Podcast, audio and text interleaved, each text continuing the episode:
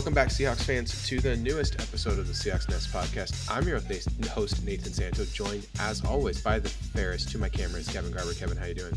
Uh, feeling rebellious.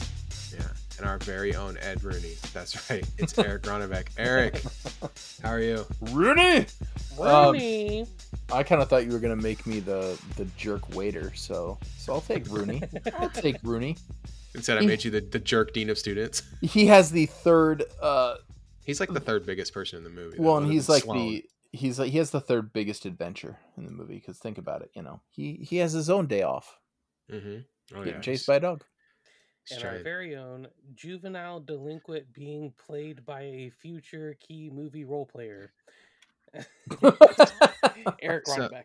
So, so it's kind of strange this week because I think the first two weeks of the preseason, people were like, "Oh my gosh." I'm so worried about the Seahawks and like this this depth looks so bad. And then we finally faced a team that didn't have like a a reason to play anyone. And uh, they they played also like all garbage backups like we have been. And uh, guess what? We won twenty seven to nothing. Yep. And I and this is and the Chargers I think are a team that people expect to be a fringe playoff contender. So their depth is probably pretty similar to ours, and our depth beat the brakes off of their depth. And so. Mm um, I'm just gonna say it again though. This game, even though it looks good on paper, it doesn't really matter. Um, it's it's uh it's it's fun, and we'll talk about it a little bit. Guys, we saw that we thought played really good. Um, guys, we're excited about. But can I say a reason why it does matter? Uh, well, yeah, I guess there, there was a 53 man roster cut down, and some people lost their jobs. But, uh, but specifically, the game matters Maybe. because it also proves that um, Pete has converted to team preseason games don't need to be done by starters, which is a team that I want my coach on. Mm-hmm. Yeah, he, so, he's definitely definitely just doesn't give a give a group give a rip about it anymore. Yeah, I'm I'm pretty happy that he's not worried about you know Russell Wilson not being ready for Week One if we don't play him in a meaningless game where he might get hurt. We don't need to get DK those reps to make sure that he's fresh for games that actually matter. Like uh, that that's one area where Pete just isn't being an old man. So I appreciate that. Yeah. Okay. So let's talk about the offense. To me, the most impressive player on offense. He played 56 snaps. Do you know how many snaps the offense played? 66. He was the snap leader, Ooh. the snap king. Uh, he earned his spot on the roster with an a quite excellent game at guard. That is my my uh my man Phil Phil Haynes, and I I'm just gonna say, just gonna say, uh, Phil Haynes, uh, way to earn it on the field. Finally healthy for more than uh, one game in a row. So let's hope that he can kind of string string that. That's together. all he needed. He's he's, he's the back. our best uh, blocker by PFF standards. He's the back. He's the backup guard. Like we got Lewis and and we got Jackson. Like Phil Haynes gonna gonna sit on the bench. He's going to watch some football, but it's good to know that he's ready and that he is as good as maybe I thought he could be. Like he played very, very good in that game. Uh, Eric, who's the offensive standout for you? Offensive standout for me is probably Dee Eskridge, just getting on the field. Um, I I kind of want to go. Quick. Well, looking quick, uh, looking like I don't know. He didn't look rusty, but he he didn't look bad. I wasn't like I wasn't like, oh, this kid's got a long way to go. It felt like this is probably how he should look in his first preseason game, especially coming off an injury. Um, Played eight slot eight slot snaps and five wide snaps. So they did give him like a little bit of a of a mix up there. And then uh he obviously carried the ball once on the jet sweep action. And I'm just gonna say I don't think that Tyler is very threatening on those plays in the past. And I don't want DK running a bunch of jet sweep action. I feel like that's kind of a waste, although he is good at it. Uh, and so it was nice to see him break off a nine yarder in the on the jet on the uh, kind of running action that we're probably going to use a lot this year. That was because that is kind of why we a bought lot. It. Yeah, that's I, why I we got him, right? I don't yeah. want it to be. I don't want it to I be mean, a lot. I think it'll be a lot because it's a part. It's a part of how this this offense um gets people moving the wrong direction, right, and creates those uh those zone zone schemes that we we want. So yeah, we have to we have to at least hand it off often enough to keep the threat there.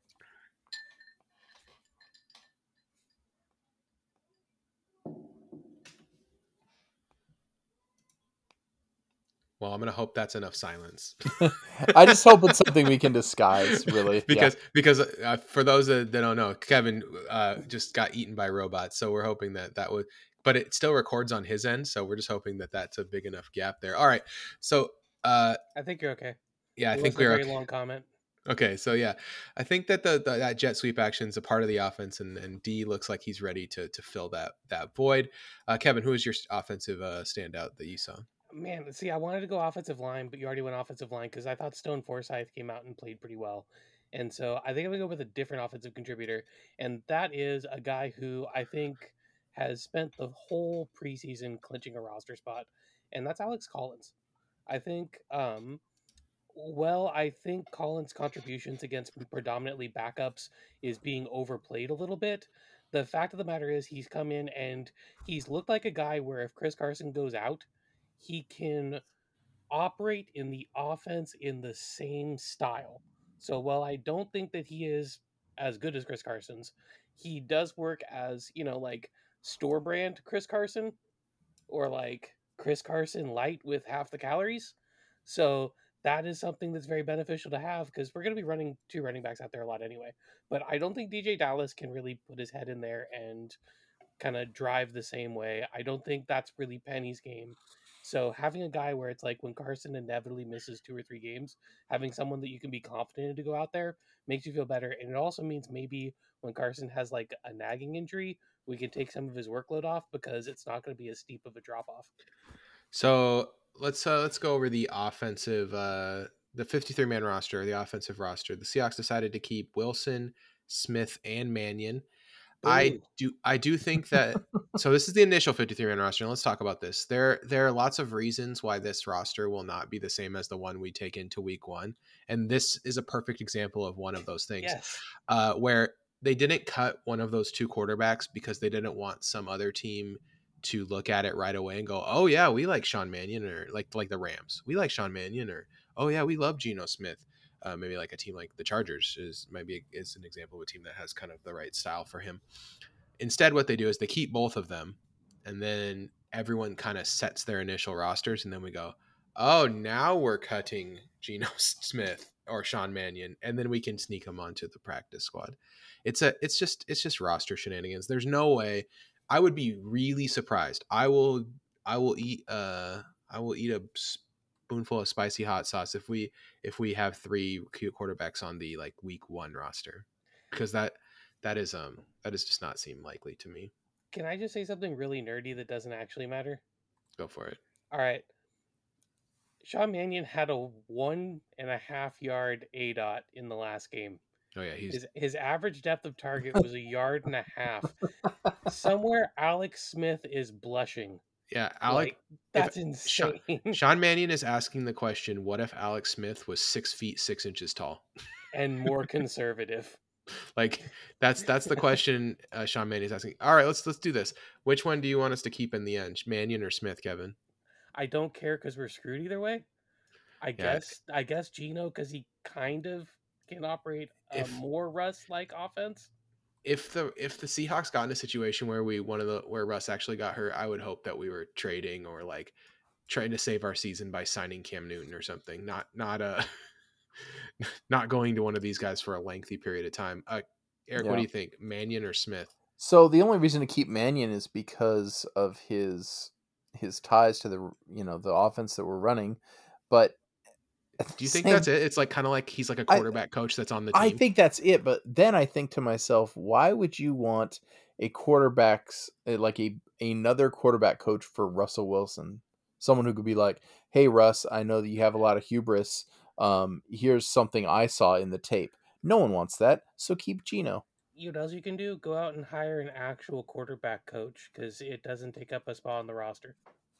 Uh, all right, then so then we kept five running backs, which I think is one more than we expected.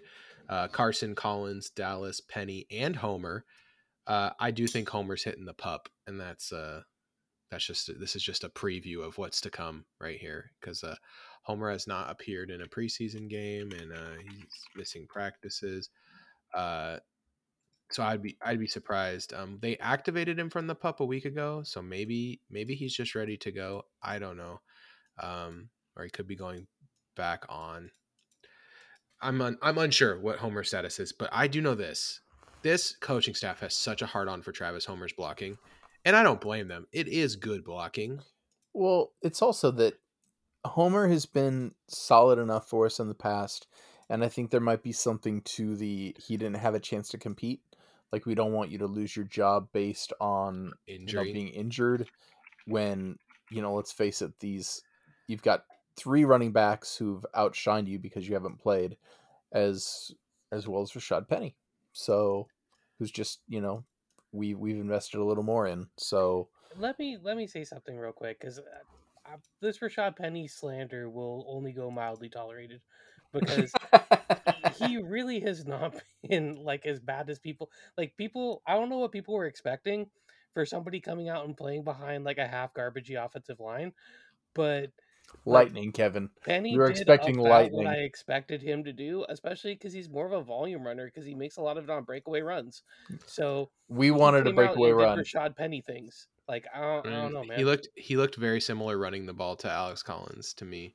Um, the difference is Collins seems to be much better receiving. Like Yeah. and, and that's kind of weirding me out, but like I don't know, Collins just kind of has like a he has found a niche maybe as like our kind of our third down back, right? I Collins think is DJ Dallas is going to fill that role a lot too. He he did very well. I think Alex Collins just got a lot of snaps. he did, mean- and Collins also has he's brought his savviness. Like he's he's been around the league a few times. He's not that old, but he's not young. Okay, Chris Widger, we're really happy. Chris- Eric Wedge, we're really happy about his uh, uh veteraniness. Eric Wedge, please. Uh yeah, I I like I like um I'm fine with keeping Collins. I would have probably just put Homer out, out to pasture, but whatever. They they have five running backs and uh the consequences of that are seen immediately by the fact that we only kept four wide receivers. So if we run a four wide receiver set, we know They're who's going to be out all there. they're all on the field. Uh this is somebody's to be Ma- said for being predictable. Gosh. I think I think Everett might actually be the fourth wide receiver in a four wide receiver set. Yeah. Uh, Metcalf, Metcalf, Lockett, Eskridge, Swain. I guarantee though, this is what I think is that they had five guys that they were fine with for the fifth wide receiver spot, so they let them all go, and they'll create a roster spot by cutting a quarter or cutting a quarterback later and sneaking on a practice squad, and they'll sign one of those wide receivers and put another one or two of them onto the practice squad. I think that they like like I, my assessment of those guys is that they're all the same. They're all very similar. of Like about to take Sean Mannion's spot. Yeah. Cade Johnson or Penny Hart, like I don't care. Like it doesn't it does not matter to me.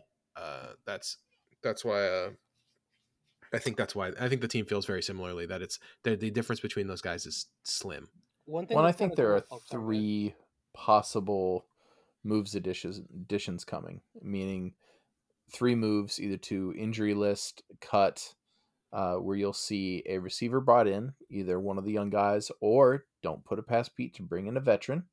Uh, maybe an Eric Wedge type player, Kevin. Uh, A, I gold, a Golden Tate type. I cannot believe you made me remember Eric Wedge. I was like, oh, that's a name I've I have not heard since the Clone Wars. Um, and then I think that you'll probably see uh, maybe a defensive move and maybe a tight end uh, coming who who is now currently in the free agent market. Uh, I think there's like three moves that are going to be shaking up this current 53 man roster.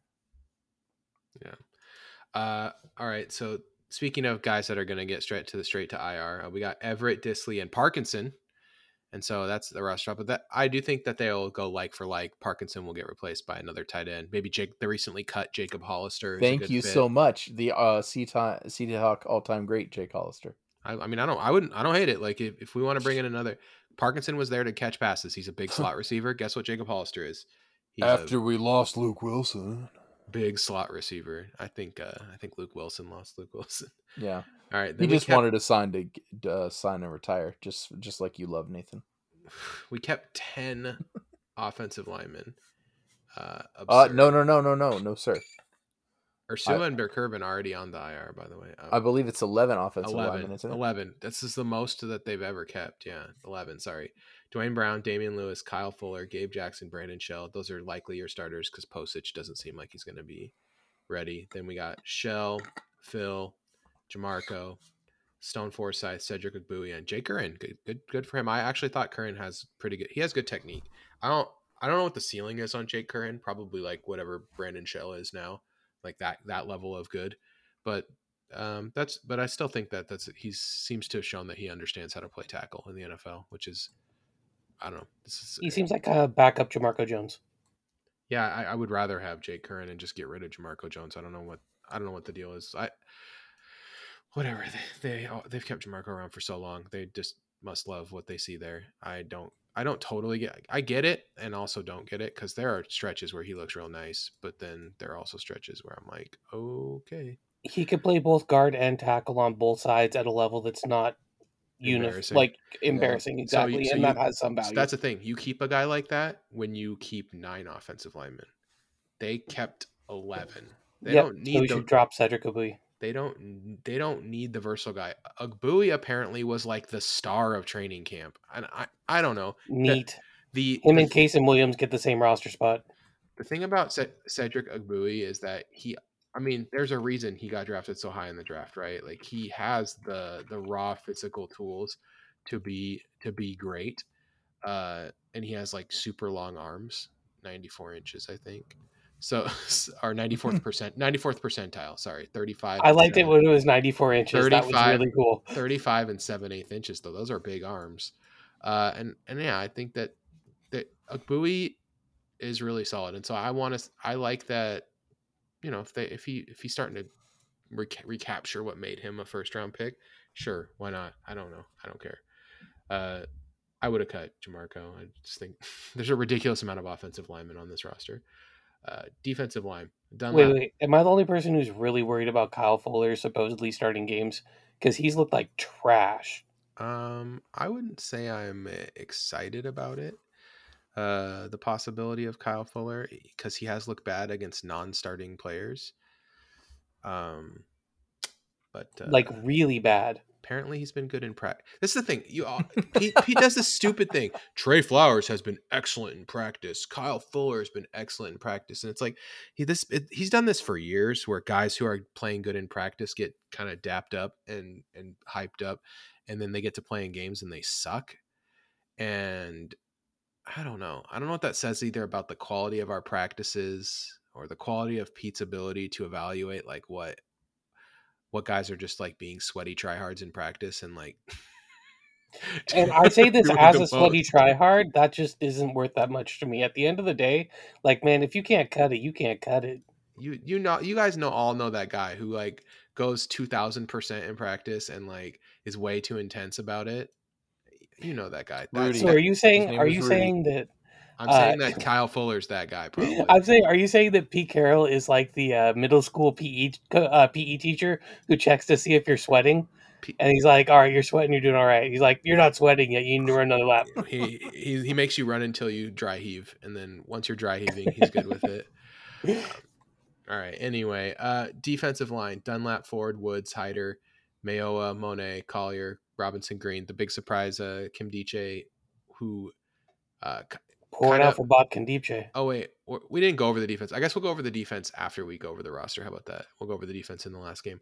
Uh, Bob Nkemdiche didn't, didn't make it, and uh, i think it's surprising because of how much they talked him up in the preseason, and we've seen that getting talked up about your practice performances does help you make the roster on this team. that is just an undeniable fact. But oh uh, apparently, apparently, if you pick up a small injury at the end of camp, you're, you're still not going to make it. So that's um that is it is what it is. I I don't know. I, I was rumors out there they didn't want to guarantee his contract, so if they sign him after cuts but before week one, great. So his can, contract becomes non-guaranteed. So we can cut him in the middle of the season when he's playing good, like we did with uh, uh what was that guy that one Dwight Freeney that one year? Yeah, exactly. That's, oh. You know. Cool. I, I think the way that the Seahawks manage the the roster like that, they always get too cute with it, and then it bites them in the butt. But yes, we'll see. Linebackers. They kept five linebackers. Uh, Bobby Wagner. They listed Jordyn Brooks as a linebacker. Sure, why not? Darrell Taylor, Cody Barton, and Nick Bellore. Uh, so Bellore played really. I think the reason that they felt comfortable keeping so few linebackers is how good Bellore played in this preseason. And I guess we didn't get to talk about it yet, but Bellore looks super solid as a uh, as a linebacker, and so I think they were just like, yeah, it's fine. Like if Yeah, if push comes to shove, like Nick can go out there and give us serviceable NFL time, and I agree. He with, did a I great agree. job of reminding everyone that he came into the NFL as a linebacker and was converted to fullback. Yeah, I, I, I tend to agree. It's uh, Darrell Taylor being listed as a linebacker is a way of kind of sneaking the extra D lineman on. That's fine. But yeah, but Bellore, and also that really kind of helps justify the contract too, because you're paying now for a fullback, an emergency linebacker, and a special teams, you know, god. Ace special te- the special teams ace. Yeah, I love it. Also, you need someone to make those Quandre Diggs short jokes on Twitter, and those are, those are funny.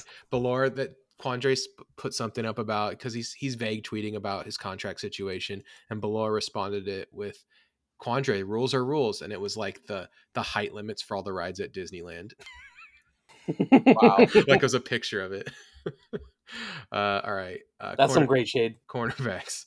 DJ Reed, Ahkello Witherspoon, Tre Flowers, Tre Brown, Sidney Jones, the fourth, the new trade trader. We'll talk about trade E, trade E, traded in a guy, Ugo Amadi. Uh, so okay, let's talk about this. Uh, Seahawks traded for Sidney Jones, University of Washington cornerback. He was expected to be a first round pick. Uh, tore his tore his Achilles during his pro day. Dropped him Which is down. a the sec- gnarly injury. dropped him down in the second round. Then he, he started his career slow because it's a really bad injury. He missed his whole first season. His second season was eh. His third season, he started to pick it up, but the Eagles decided to go in a different direction. He went to the Jaguars last year, where reports are that he was pretty good. Uh, I looked into it a little bit. He seemed fine. And so Sidney Jones will compete with Ahkello Witherspoon on the other side for that second job across from DJ Reed. Uh, Kevin, are you excited about the Sidney Jones trade? I mean, I think Sidney Jones is an interesting guy to bring in along the lines of like an Akeem King or something. He can come in. He's been in the NFL for a minute. He kind of knows what's going on. There's a chance that there's a little bit more in the bucket for him to find because that Philly secondary that he was part of was a tire fire, and Jacksonville secondary wasn't exactly aces last season. So I think there's a chance that in a better functioning unit, he might be able to find his feet a little bit more. I like him as a guy who can kind of push Tre Flowers for that like veteran backup role. Again, I'm still in the same spot. In a perfect world, by the end of the season, DJ Reed and Tre Brown will be starting across from each other at corner, and that'll be kind of the case moving forward. But bringing in a guy to kind of challenge for that third corner spot, because this is a guy who's like we could easily retain for probably not a lot of money for next season if he works out. And like as a third corner or as a guy to push for a second corner spot, I think that's solid. He like it was a really low cost. We gave up a sixth. We ended up not giving up that conditional seventh for 2023 because uh, John Reid didn't make the roster. So it's like, yeah, I, I don't mind giving up like a tail end of the draft pick- pick for a chance at a guy who has some upside. So I had we, we Yeah. I mean obviously we scouted Sidney Jones in 2017 because he has the profile of a Seahawks uh, cornerback, and what I what I remember and then what I reviewed this week is that he's he was really good in college at mirroring his guy and like playing press man coverage and doing like kind of Seahawks things, uh, breaking on the ball in zone, uh, really good at knocking the ball away, uh, that kind of stuff. The things he's not good at are like he's for how tall he is and long he is, he can still get pushed around a little bit. And uh and also his athleticism was not anything crazy before the injury. Like it was good, don't get me wrong, but it was not the he was not an insane athlete. Uh he one thing about him in college, uh, he was only targeted one time for every 9 coverage snaps, which is like really low. Uh so that's it shows that the offensive coordinators of opposing teams just straight up avoid him avoided him which is i think pretty promising uh, in terms of his potential the question is like can he recapture enough of his athleticism to be that to to leverage the fact that he's a really good coverage cornerback and the answer so far is maybe we don't know and if he if he can become the athlete now we all know once uh once our boy get, get ivan gets his hooks into him it's gonna be He might try the other it's Achilles. gonna it's gonna be Stop. another it's gonna be a knee injury to go with the Achilles Stop. injury. But but all joking all, all Ivan joking aside, I think this is a good trade. It's a guy who fits the profile. It's a reclamation project. Um, totally something that we could. They were going to cut him, and we gave up a conditional pick to get him. It's nothing big. Yeah, I'm into it. I'm fine with it. I think it's a good depth move. I you know it'd be nice if they could bring in a blue chip cornerback, but those guys are few and far between, and they're expensive, and we just don't have the room for it right now. Uh, Eric, which Yeah. which so DJ Reed obviously is gonna has won the job on the on the one side. He it's, he is he is locked in as one of our cornerbacks. Who do you who do you think will start the most games across from DJ Reed this season? Oh, that's Jones, Witherspoon, Flowers, the practice god Flowers. It seems like Tre Brown they want him to play on the same side as DJ, so I'm thinking Tre is Tre Brown is DJ Reed's backup for this season. So Jones, Witherspoon, Flowers. Who, who, who do you got? Who's going to play the most snaps across from DJ Reed? Jones with it. Uh, I'm gonna go Witherspoon, just because that is the coin I'm flipping with flowers, not part of the coin. Because you can't have a three sided coin. Oh, And no, no, Flowers, Flowers- Flowers. is the coin landing on its edge. That's the fact. I I don't I don't love this, and it's still a it's still a sore sore point for me because you know this is I I like the depth of our defensive line. I don't know if I think we're going to cause just a ton of pressure. Our linebackers are maybe best in the league. I'm really excited about our linebackers. I'm excited about playing four or five linebackers depending on who they are or schemes or you know playing some linebackers on the line uh all of Darrell Right, the- Taylor. The J- the the Darrell Taylor, Alton Robinson. Yeah, just kinda- mess you know all the all the little combinations. Those cornerbacks, man, they are they are giving me fits. So So I think it's funny uh, in relation to that. Uh, they put Ugo. Uh, do you think they put Ugo at corner and Blair at safety just because both of them are both corner and safety? So they just kind of did it that way to make the numbers look even. I, I think I- no for that reason I think you're right, Kevin. Yeah. Well, Blair played a lot in the last game. We haven't talked about it yet, but he played.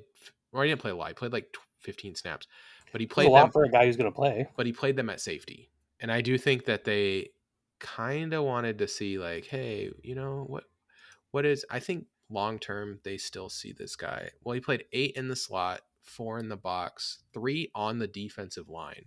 So he split his time kind of all over the field. And I just don't know. I don't know what their plan is with Blair long term. It's it's curious. It is curious. Like, do they see him long term as like the Quandre, you know, successor? do they see him as like because if they see him as a straight box safety strong safety then his career as a seahawk is basically over like he's playing nickel corner for one more year and then he's leaving because there's no room for us to pay him extra to back up jamal right we ryan neal has shown that we can find a guy on the street that can do i don't know nine, That's- nine tenths That's a of that- harsh statement, but you're but you're but you're 100 percent right. that can do like seven tenths of a Jamal Adams uh, impression. So anyway, Adams, Diggs, Blair, Neal, th- those guys are all really good.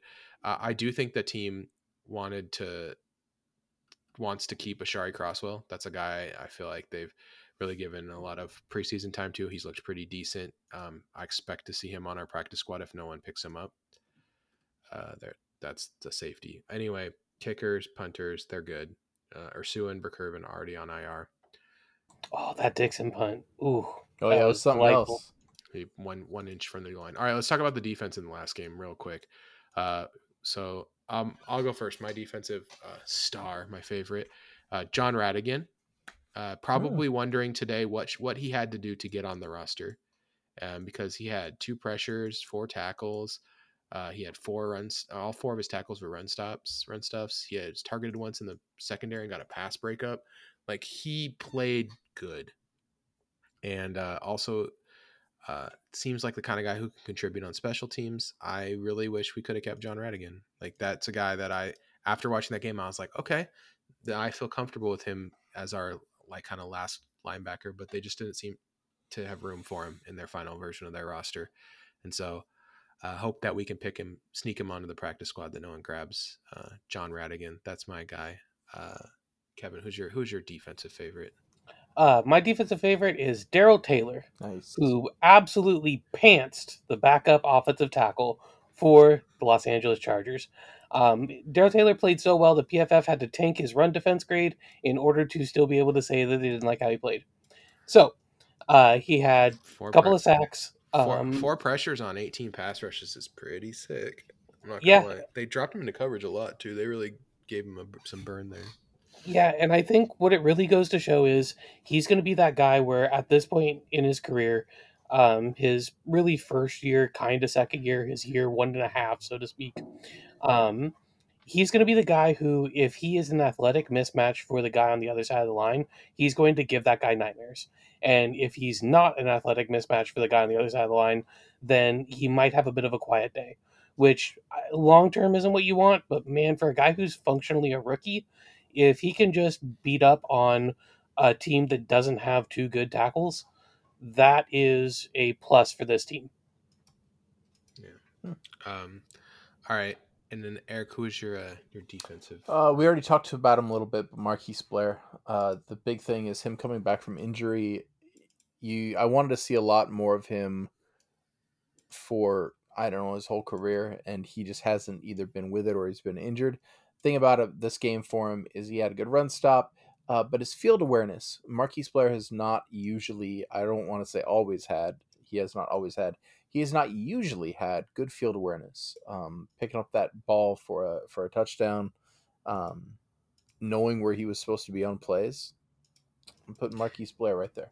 If that had been a forward motion throw, the fact that he picked it out of the air would have made it an interception return for a touchdown. Mm-hmm. So his awareness guaranteed that it was a touchdown play. I agree with that.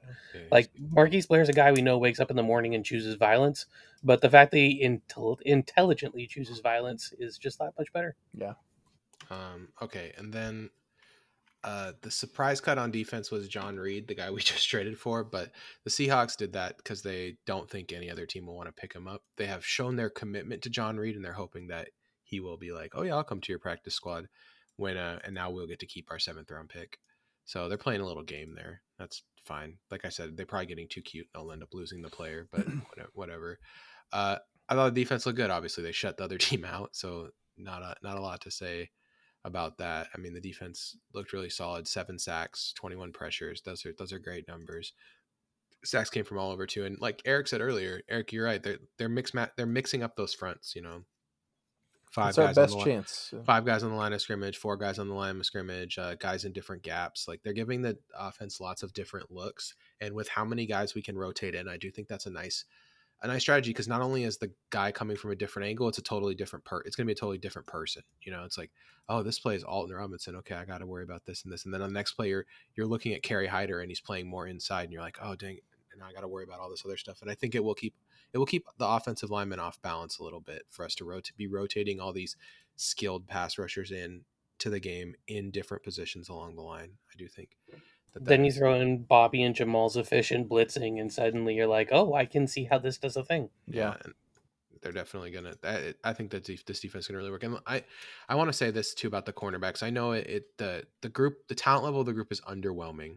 Um, it's basically the only one who has really high high ceiling. DJ Reed is obviously good, decent, and uh, and Tre Brown could be great. We don't know yet. He's a rookie, but the the thing about uh, the cornerbacks is that the other nine guys on the field are going to be extremely good. like the all the defensive linemen will be solid, and then everyone else will be all like a a Pro Bowl level player or better. So I do think it helps a lot with the uh you know knowing that there'll be four Pro Bowlers in the center of the field to help with all of the all that stuff. Yeah, corners just got a lunch pail right? Like yeah. come in there, do your job, don't mess it up. You know, don't think too hard. It can only hurt the ball club. Don't line up ten yards off the line of scrimmage every oh. play. Tre, Tre Flowers, Tre Flowers. That Tre gonna Tre. I cannot believe. You know what? But he practices good, so hard, Nathan. Good, good, for him. I hope that he can translate it to the game. I love it. Um, this is this roster is not what it's going to look like um, in a week, but like like like we said, they'll keep, end up keeping you know two quarterbacks. They'll find room. They'll they'll bring back one of these wide receivers. You know, they'll bring back Wedington or Johnson or Hart or Thompson or Fuller. Like those five guys, I I do think those five guys were just so close together for them. They were like, if we can get two of them back, one on the practice squad, one on the regular team, who gives a crap? And they're probably correct on that. Uh, looking at the cuts, any players or position groups you see around the league? Okay, so yeah, there's a big list of someone was tracking. Uh, I think uh, Flocktimus posted it in the Discord. So let me pull that up really quick.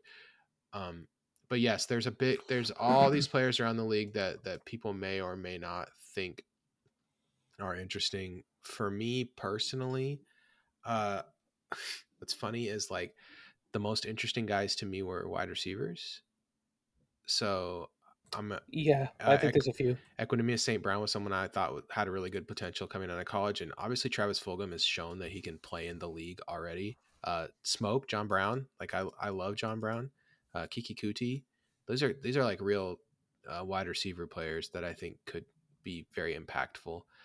Uh, Uh, They- all guys who can play who've played outside aside from Kuti too, which I think is a good thing.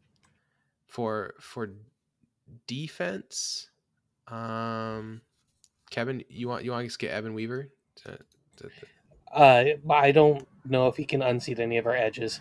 Um, but if he can end up on the practice squad, that'd be kind of interesting. I actually like Kenny Robinson. Um, I've I liked him uh, at West Virginia. I liked him in the XFL. It was the was it the XFL or was it the other league that he was in? I can't remember. Regardless, he played in an, an alt league, and then um, he played uh, backup safety for uh, Carolina last season.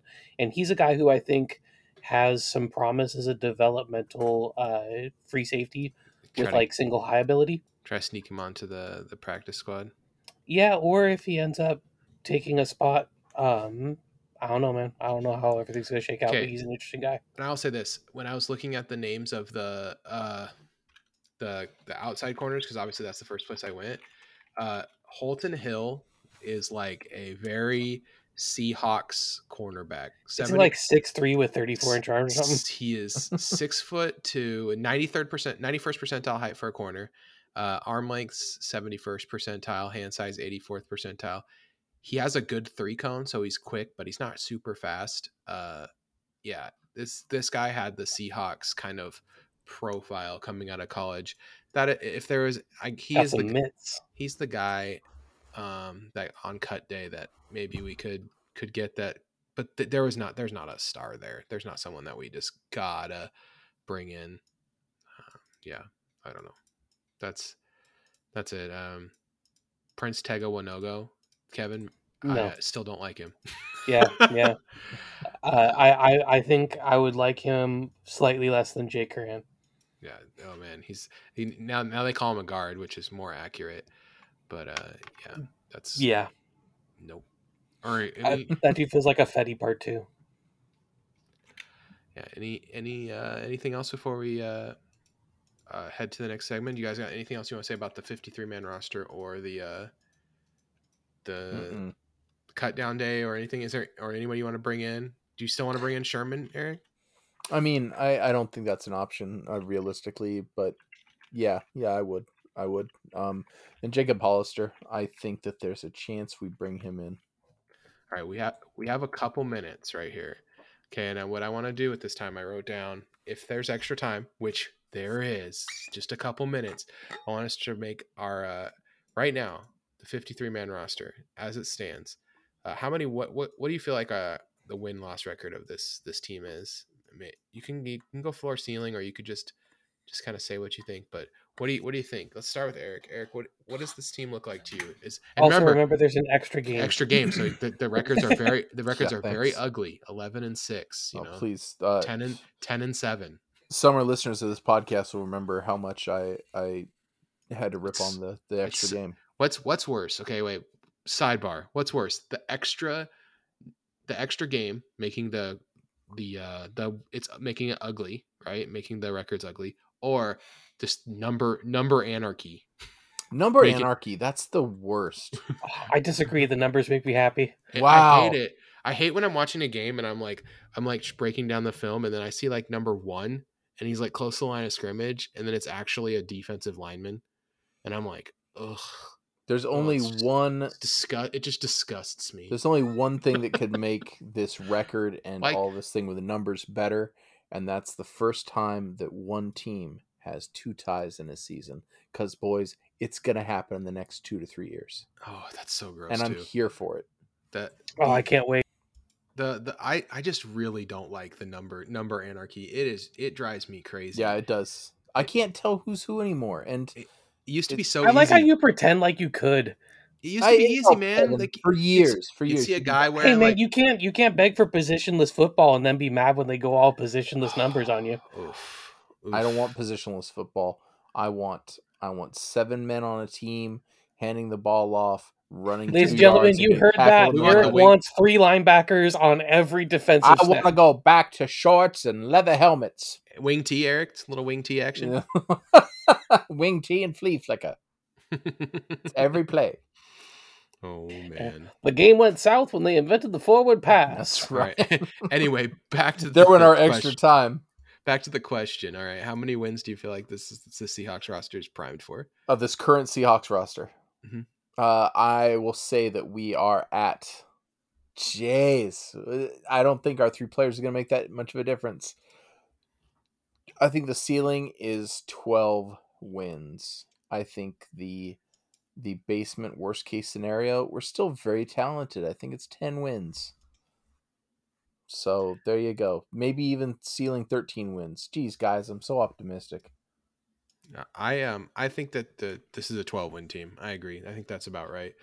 Uh, I do think there's a little more. Maybe I'm a little more optimistic. There is upside for more, but uh, yeah, t- this this feels like a 12 and five team. And is that good enough to win this division? I don't know. Uh, I do think San Francisco is looking a little spicy. Uh, the the the real question is, uh, you know, is that do they fall apart because of this like trying to use both quarterbacks thing? Which they they gave it a trial run this week and it worked pretty good in the preseason. We'll see. It's super weird to me. Uh, i don't think that it's a very good idea but the up the the, the ceiling of that team is very high because of how talent how much talent they have on their defense uh defensive line specifically.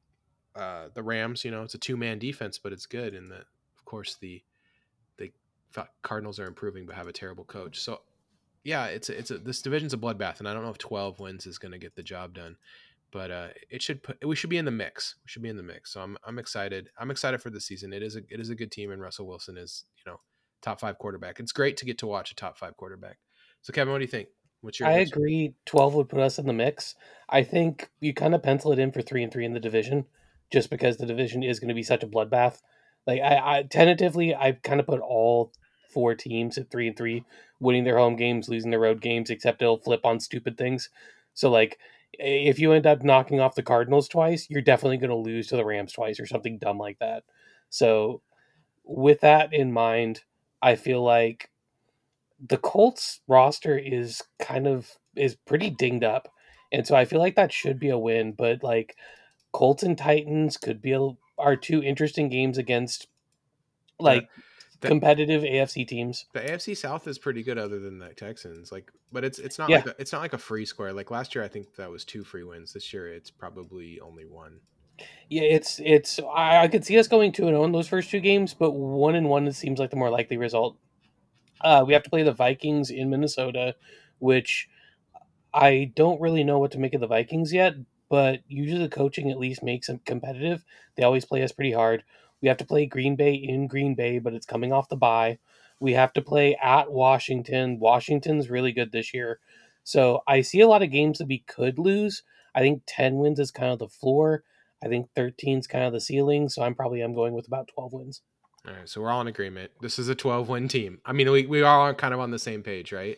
Yeah. Uh, Yeah, I mean they win were last year. Hey, what do you think? Malcolm Butler retired today, by the way. And uh, what do you have to say about that? Good, good riddance. Right? Maybe. I don't know who that is. Malcolm Butler. You don't remember? You don't remember that? No, no idea. No idea. I don't know what you're Our- talking Our about. favorite, your favorite play in Just Seahawks stop. history. Stop. I don't know what you mean.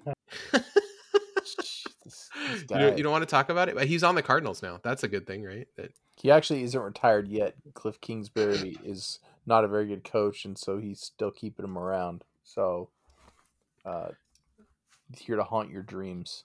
So he's their Sean Mannion. oh man. Maybe. All right. So there are many ways to support the Seahawks Nest podcast. The best way to do so is to head over to patreon.com slash Seahawks Nest, only12s.com, or pu- punthub.us, which got some play this week because, you know, that sexy punt, we had to throw it out there. Uh, for as little as $1.24 a month, we're going to do our weekly picks podcast, which will return next week. Uh, this week we got one more week. Uh, this is weird. There's like an extra week between the preseason and the regular season. That's uh I don't know what that's what the deal is with that. What's the deal? you did not. I th- that's horrible. Uh, I do appreciate that they're giving a chance for minor dings to heal up from people who weren't as smart as our head coach and did play their starters in the preseason. But yeah, we have the, we'll have the next weekend and then uh, of no football. There'll be nothing next weekend. And then College football, don't do that. uh, there they'll I so I don't watch college football till I can get condensed games or actually, you know, what, I'll throw it on in the morning while I'm cooking or something. Okay. Anyway, what I'm saying, head over to that that website for as little dollar four and get our picks cast, which is very fun. I think very humorous, uh, very silly, and uh, a big departure from what we're doing here. So that, that's all. That's all I'll say about that. Uh, we also have says we already have some fantasy stuff up there. Uh, we got two new Patreons already this month. uh, That's crushing it. Uh, I guess already August is almost over, but they were all both within the last like five days. So, uh, Josh, Josh in the Discord hanging out. We got uh, Cyber Dave in the Discord hanging out. You guys can be like Cyber Dave. You can be like Josh. You can come hang out with us in the Discord. Uh, talk to us. Tweet. think As about it. Eric would say, tweet me, won't you? Discord me, won't you? Thank, thank you to our pay, uh, loyal patrons Andy, Brett, Greta, James, Gary, Lucas, Ryan, Timothy, Tom, Astro, Bob, Casey, David, Philoctimus, Foles, Jay, Kieran, Leon, Michelle, Mike A, Mike W, Richard, Thomas, Warwolf, Brandon, and Nick. Uh, yeah, so that's it. All right, so now we can go to movie club, and we wanted to do uh, school starting tomorrow for me. Kevin, did you already have your first day of school, or yours tomorrow too? Uh, my first day of school is Thursday. Thursday. Okay, so we have we have um one day, two days left, uh, zero days left of freedom for me. I'm going to bed right after this is over, and uh, just probably staring at the ceiling in abject terror because this is the, the this is going to be weird for sure this year.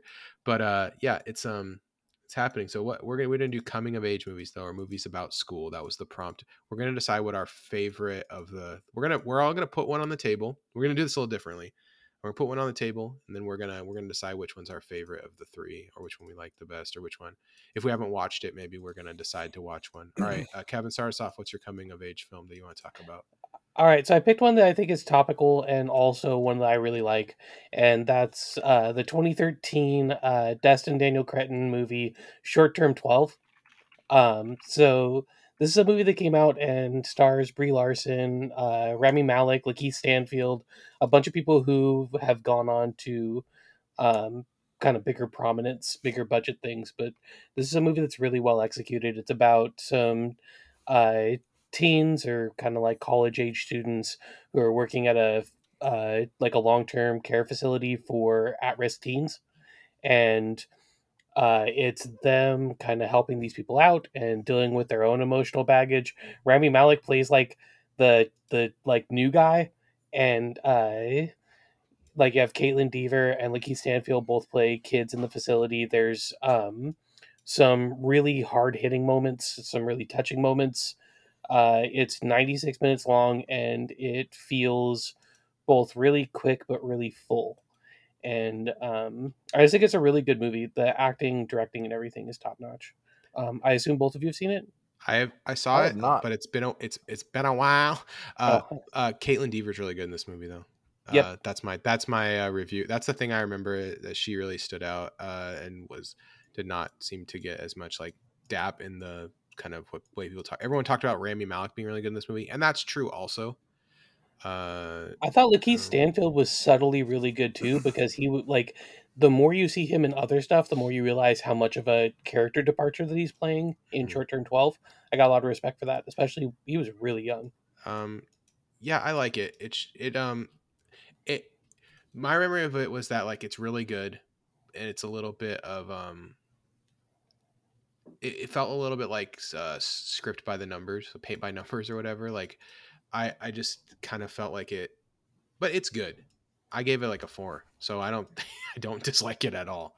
Uh, it's it's very very good. I recommend it. Also, you should watch it. Um, yeah, and the acting is awesome in this movie. It's really Yeah. what carries the whole thing, and that like every other parts of it, I feel like do not are not it, but the acting is so good that it doesn't matter at all. Oh, Uh, and this is uh, poignant because, uh, or it's timely because that's Daniel Cretton is the director of Shang Chi, which comes out on Friday, Uh, Shang-Chi and the Legend of the Ten Rings. which That's also a- has Tony Leung and I'll see anything he's in. That's Seven. that's a that's a lot of rings, bro. Yeah, dude, it's more than nine. Uh, I think I wonder if the sequel is gonna have eleven. Um, Dumb. Yeah, people have already seen people have already seen it, and uh, Shang Chi, and uh, they so far the reviews are mixed. So we'll see. I'm hoping it's good. I, Yeah, I, same. It I've will seen- definitely be a Marvel movie. yeah, it's, prob- so I'm probably gonna I'm probably gonna give it a three and a half. I, think I can Yep. just I can just ra- I can just rate it now. Yeah, all right.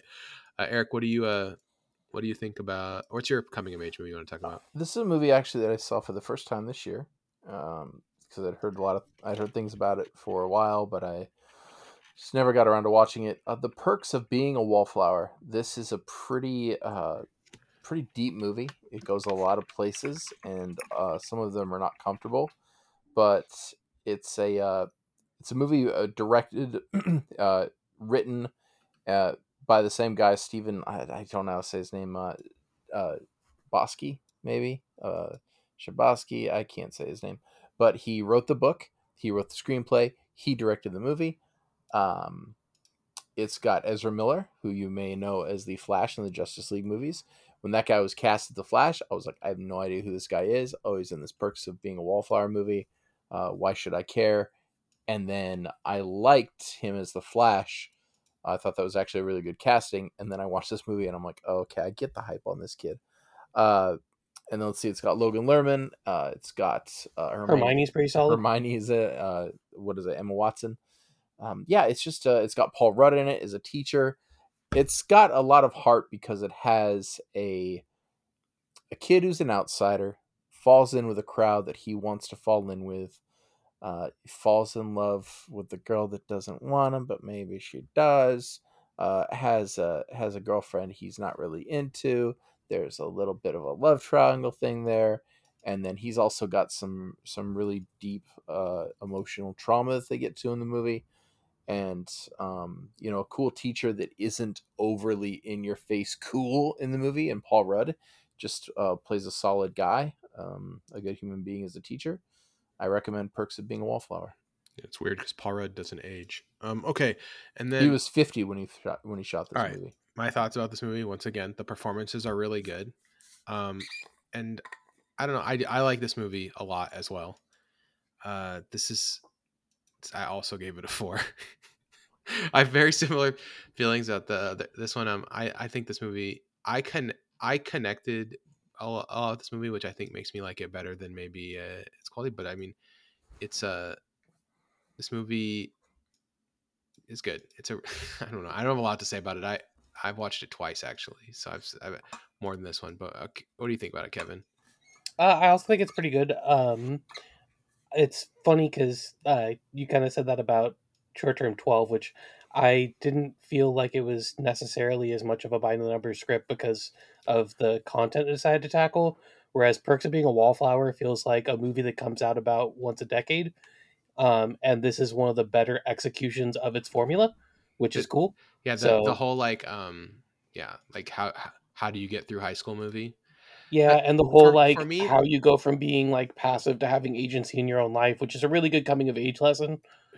Short term twelve. It's not like the, what I mean by that is I don't mean like that the story is generic. I mean like the structure of the story is like what you learn in script writing. Oh, it's a predictably like React movie where it's like, like, things it's like get wrapped up by it's- the it's end, like but the middle is- has all it's the like conflict. If you were like, if you go to a screen script writing class or a screenwriting class and you get the format, that is it will. Short term twelve is the script I'll hand you as the example. Like that. yeah, short term twelve is like thirty minutes of letting you know everyone, thirty minutes of conflict, and then thirty minutes of conflict resolution. Yeah, it's I, okay, I agree with that. It's structured like in a way that is just like it's like okay, yeah, you you used the template.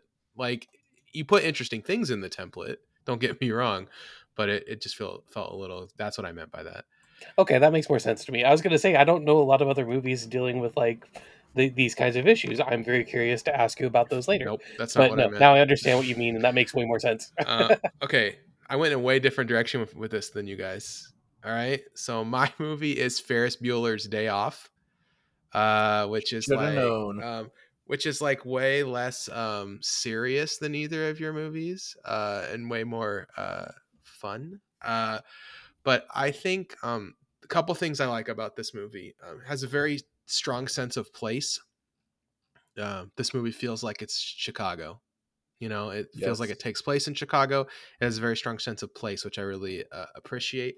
Uh, it has really funny uh, and and and both funny and touching moments. Uh, the relationship between uh, Ferris and Cameron, although I guess I pre- I foreshadowed this by doing the intro, but like the relationship between Cameron and Ferris, I think is like a like a very uh, I think relatable friendship relationship. You know, where one friend is talking his other friend into doing stuff that maybe he really doesn't want to do, and uh, yeah, that kind of thing. And uh, yeah, I I and then at the end, you know, Ferris is a little shit and he gets away with everything, and that's that's kind of uh, that's a very quintessentially '80s outcome. Yeah, it's it's uh it's and it's great. It's very very funny, and so yeah, I I quite enjoy this film. I think it's really uh it's it's, it's there's so much I could say about it, but I think I've I've kind of hit the the high points for me, and of course everything with the car like is just uh I don't know. It's just. I'd also like to say for an '80s coming of age movie, um, excellent job not having copious amounts of sexual assault. Good job by you. Uh-huh. That's uh, uh, that makes it an outlier of its generation. You win the Gobbo awesome. Award for decency. Awesome songs in this movie too. Very uh, yeah, some iconic scenes. Absolutely. A little so, bit of baseball because every every movie around gotta, that time seemed to have a little baseball clip. Gotta, gotta, I don't know anybody who doesn't do the nothing nothing who's winning Bears line everyone everyone enjoys that one. I I like the um I don't know, I just like cuz here's the thing is like I think a lot of um coming of age movies have to get real serious in a way that this one got serious. It gets real serious, but it's just it's just about like discovering like what matters to you, right? Like who who who would who do you want to be as a person and it doesn't have to be like Cameron and Ferris are very different and they choose to be, you know, they, they choose to be themselves. And I think that's, you know, Ferris is a slacker and, and uh, Cameron is, is to stand up to his dad. And it's just, it's fun. It's, it's great. The, the fair, the uh, parade part is awesome. Anyway, I like Ferris Bueller's Day Off. Yeah. It's much more in the, uh, um, uh, book smart slash like those coming of age movies where like it's it's a big layer of comedy over the top of what is a pretty important life lesson. Yeah. Uh, Eric, what do you? Uh, I have a funny review of this movie that I looked up. By the way, do you want to hear it before you say your thing, Eric, or do you want? Yes. Do you want to? No, no, okay. go it says, it. It says, in a selfish attempt to cope with his separation anxiety, a sociopathic student abuses his relationship with his mentally unstable best friend in order to throw his future away on a single day of raucous debauchery and then it's three it's stars. About right. It's about right. Well played. All right, Eric, what do you think about Ferris uh, Bueller's Great movie. It had a lot of hype when I was younger, you know, because it came out when I was uh, when I was a wee lad, and uh, the movie still holds up over time. It's maybe Matthew Broderick's finest work because he may be this big Broadway actor now, but I don't care about anything that guy makes since this. So uh, that's my review. It's it's a great movie. Although I do want to say there's a a theory out there, like a, a fan theory, uh-huh. that Ferris and Cameron are the same person, and it's just like uh, the. Oh boy, I'm not ready for that. Yeah, yeah, it's it's too much to explain. Just watch the movie, think about that as you know, like one is it's like a Fight Club sort of thing. It's kind of fun to think about, but so Eric, you okay about anything you made sense? Not a big fan of Glory. Come on, man. Don't like the Lion King. I just think as long as you recognize that Ferris is more of an anti-hero than a hero, like Ferris is is not a good dude. Like I think that that's like a, a thing that maybe. I think he's good to his friends. I think he's, he's good to people in the. He's school. charming. He's fun, but like I relate more. He's also kind of a shithead. Yeah. I relate more to Cameron because I'm the depressed person who drives everyone around. Like that's that's my that's my role in life. So I I don't know. Maybe that's that's why I, I, kind of relate to the Cameron character a lot in this movie. This message brought to you by producer Brett. so, all right. Um, all right. So we're not going to decide anything here. You're going to tell us on Discord which one you like the best. Is it, or what's your, if you don't like any of these movies, you think they all suck, you know, and your favorite coming of age movie is Hunt for the Wilder People. Great choice. Then, uh, then yeah, go ahead on Discord. Tell us what you think. Tell us your favorite coming of age movie, and we'll see you next week. Go Hawks.